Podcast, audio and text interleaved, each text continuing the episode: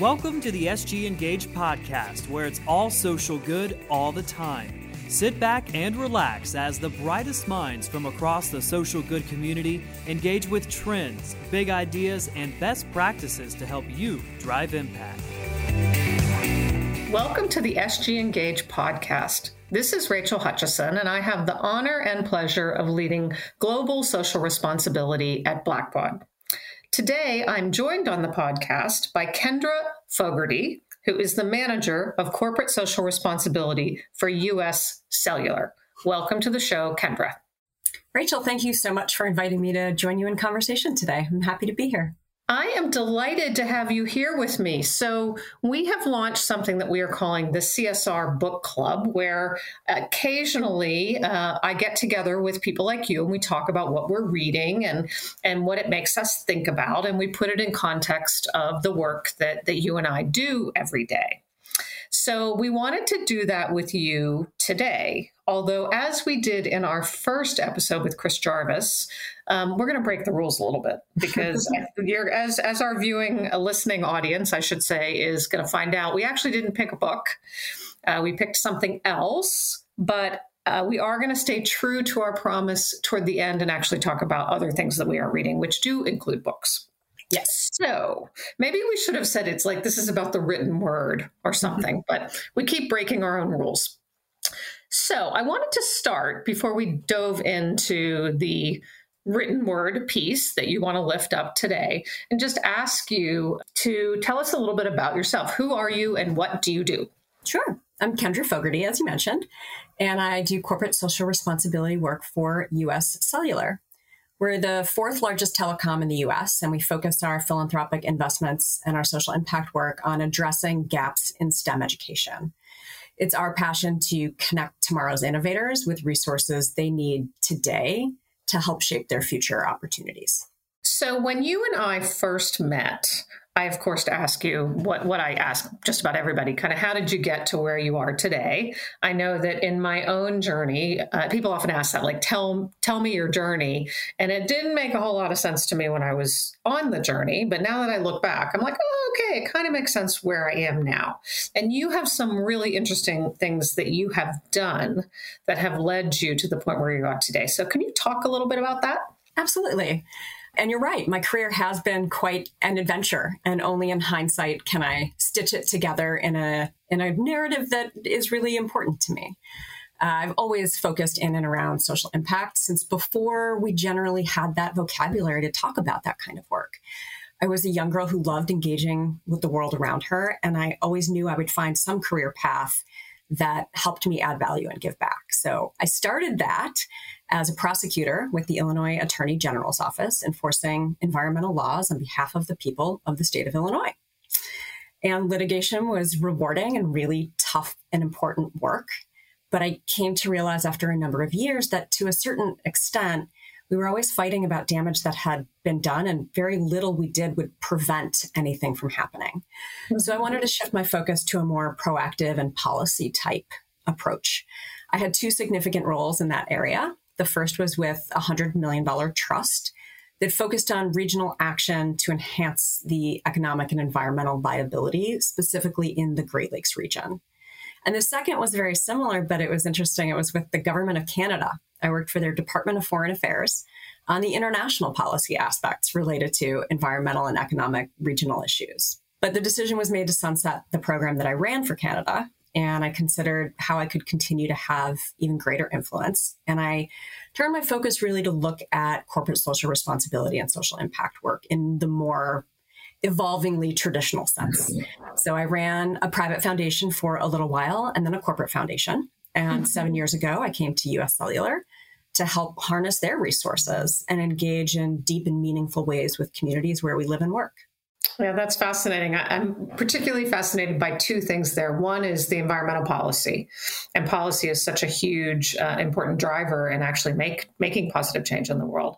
And the second is that you worked for Canada in in their international work, which most people wouldn't think of as being like you were working on issues that were U.S. related issues for Canada which is is so interesting. And and then mm-hmm. of course the third thing that fascinates me and I talk about a lot is that there's so many terms that are used now to describe what you and I do, and most of them didn't exist yes. when you and I began doing this. So you have those moments occasionally where it's like, oh, okay, that's what they call what I'm doing. So yes, I have those moments regularly. And someone's yeah. always inventing some new vocabulary. So I, I try to keep up, but there's a few I, have missed. yeah, yeah, it's funny. Okay, so this is the point in the program where I would have asked you, so what book have you read recently that you really want to talk about? And when I asked you that question, you actually you did we did talk about books, mm-hmm. but you also said something else. So what is the resource that you want to talk about today? Sure. The one that I mentioned to you and that I think is really important for people in our field, whatever we want to call our field, uh, is the Edelman Trust Barometer. It's an annual global survey that explores quite simply just trust and credibility of various institutions around the globe, not the specific institutions themselves, but the categories. The survey operates from the premise essentially that trust is the ultimate currency. And for a company, which I represent and work for, consumer and marketplace trust is everything. It's a, a, hedge against disruption from competition. It's a tool to stand out in the market, which is increasingly crowded with everyone yelling at you. And financially, there are studies that show that it's a solid path to growth for a company. So this survey crosses 30 countries, I think, and tens of thousands of responses. So it's a pretty comprehensive global look. And I like it. I, have used it the last several years. I kind of I get it when it comes out early in Q1, and um, I keep referring to it throughout the years because it helps me understand a larger landscape for the work we do, and the various audiences that we want to know about our work, and the communities we want to impact with our work. Helps me know where they are and what's on their minds.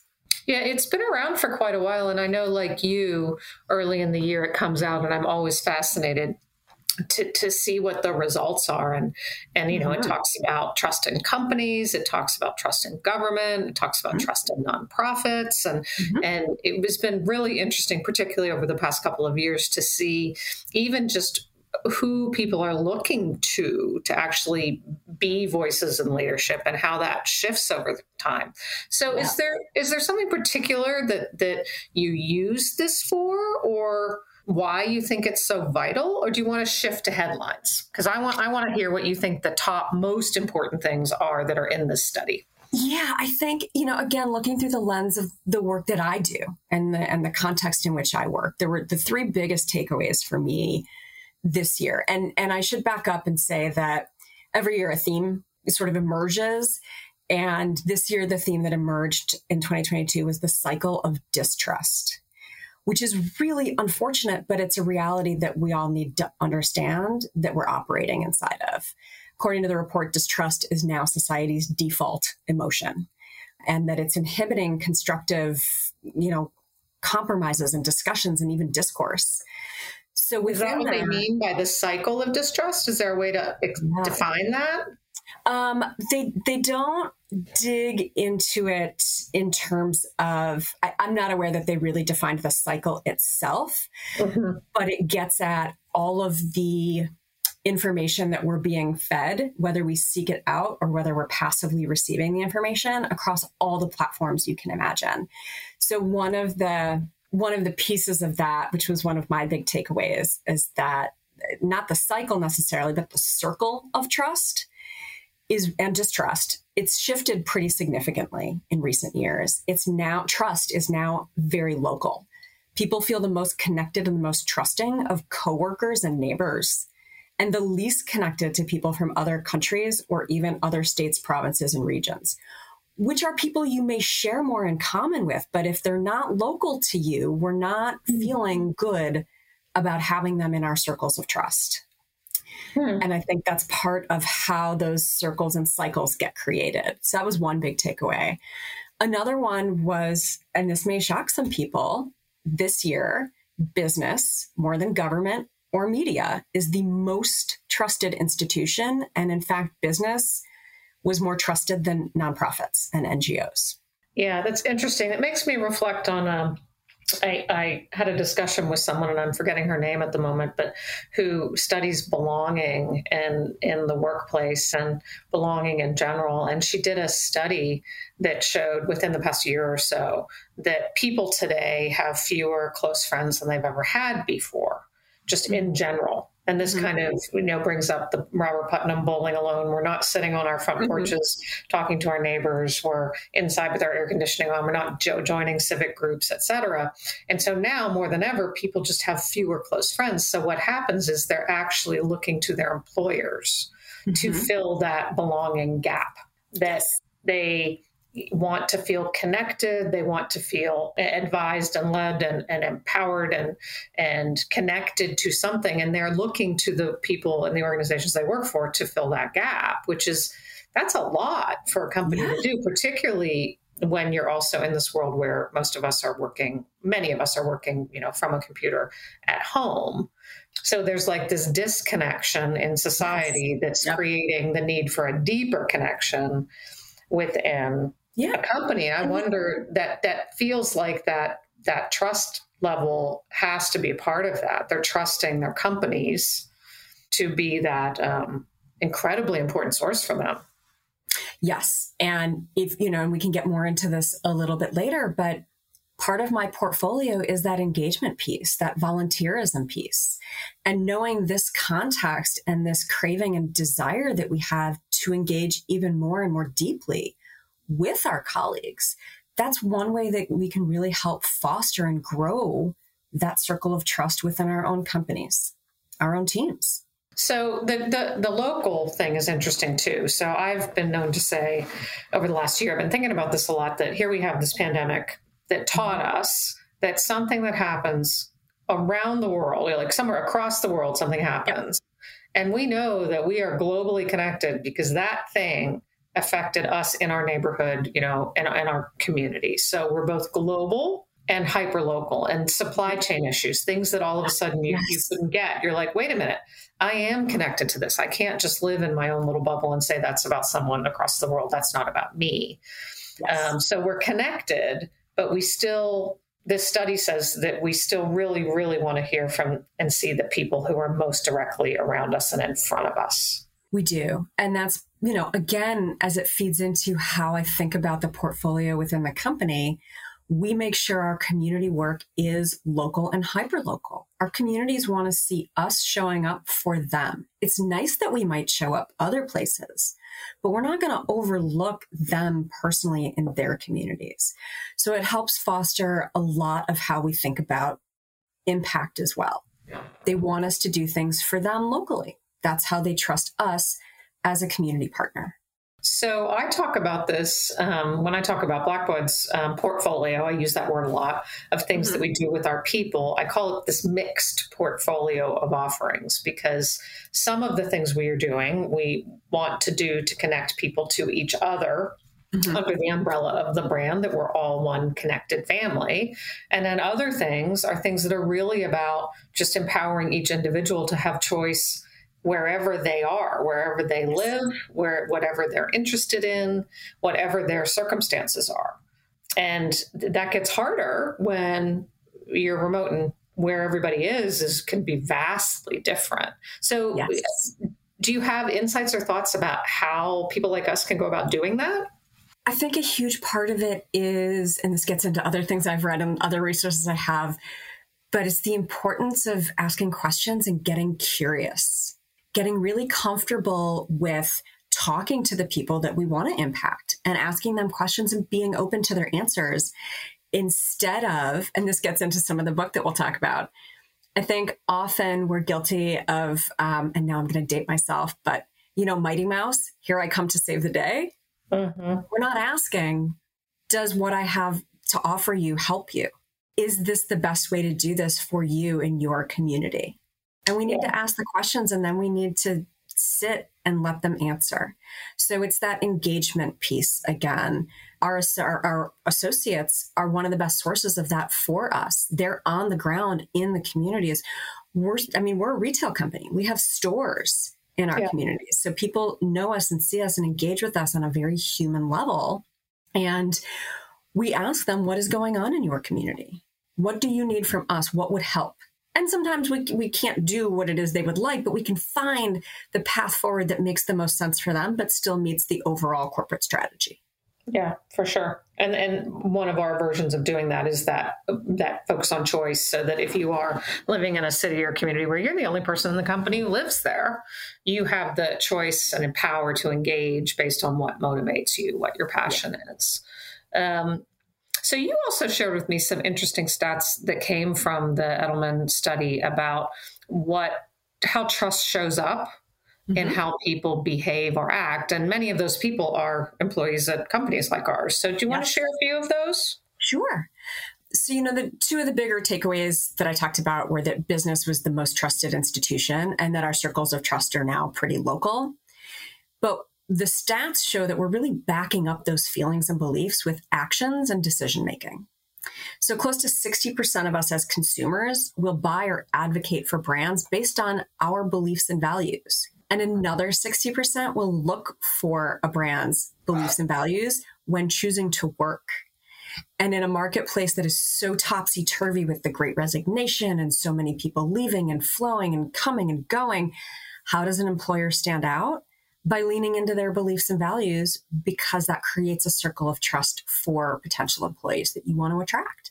It also helps you retain your existing talent when they feel good that their beliefs and values are aligned with your company's. 64% of us will invest based on our beliefs and values. And this one is the mother of all stats, which is close to 90% of institutional investors, those investors that invest hundreds of millions and billions of dollars in the marketplace. They will scrutinize a company's environmental, social, and governance policies which are a reflection of the company's beliefs and values. They will scrutinize those as closely as more traditional reports like operational and financial considerations. Yeah, those are interesting. And I know some of them absolutely apply to me. I know I have, I have two kids who are in their 20s, and I'm absolutely seeing some of those um, uh, be big factors in career choices they make, decisions about the organizations that they want to work for, um, decisions in how they purchase, and even as they start to think about, you know, 401k or investment, you know, the how important is is for them to um, to make decisions that are aligned with who they are as people and what they value. So let's shift and talk about books because we did promise that we were going to talk did. a little bit about books. And I did ask you uh, about a book, and you started with an answer. And I can't talk about any book, book uh, CSR books, without, of course, mentioning again. Listening audience will have heard this probably six times before. That I think anybody who's interested in social responsibility should read Judy Samuelson's Six New Rules of Business. She mm-hmm. leads the Business and Society segment of the Aspen Institute, and I think what she's done in that book is really um, put down on paper the shift that's been happening over the last at least 15 years in business, definitely during my career of the old rules of business to the new rules of business. And yes. the new rules of business have a lot to do with trust and relationship and community and people and a very, very different set. So, so let me pose the question to you. What are yes. you reading or what would you recommend people read who think about the things that we think about every day? So I just, and, and, since we've spoken, I've now finished. Uh, I just finished a book called A Path Appears. It was published in 2015. Um, and it's the same authors, I believe, as Half the Sky, who were Pulitzer, Pulitzer award winning journalists. And it really focuses on the end results of altruism and some of the pitfalls that I think a lot of us are aware of I also, I will tell you, in preparing for our talk today, I was doing some Googling and I discovered that PBS released a three part documentary series based on the book. So I haven't seen it yet, but um, they actually get some people on the ground and go to some of these communities and actually explore these projects firsthand. So I'm, I'm extremely excited to watch that. But, you know, some takeaways from the book that are important to me is that eh, the book doesn't sugarcoat some of the global problems, but it does drive home a hopeful message and an important message about how small efforts and individuals can truly make impactful change. I think sometimes the problems seem so overwhelming and so complicated that we're just not sure we can move the needle. And this is a good reminder that any one of us truly can move the needle, whether it's harnessing the resources of my company or whether it's me pursuing my passion to make a change with a particular cause.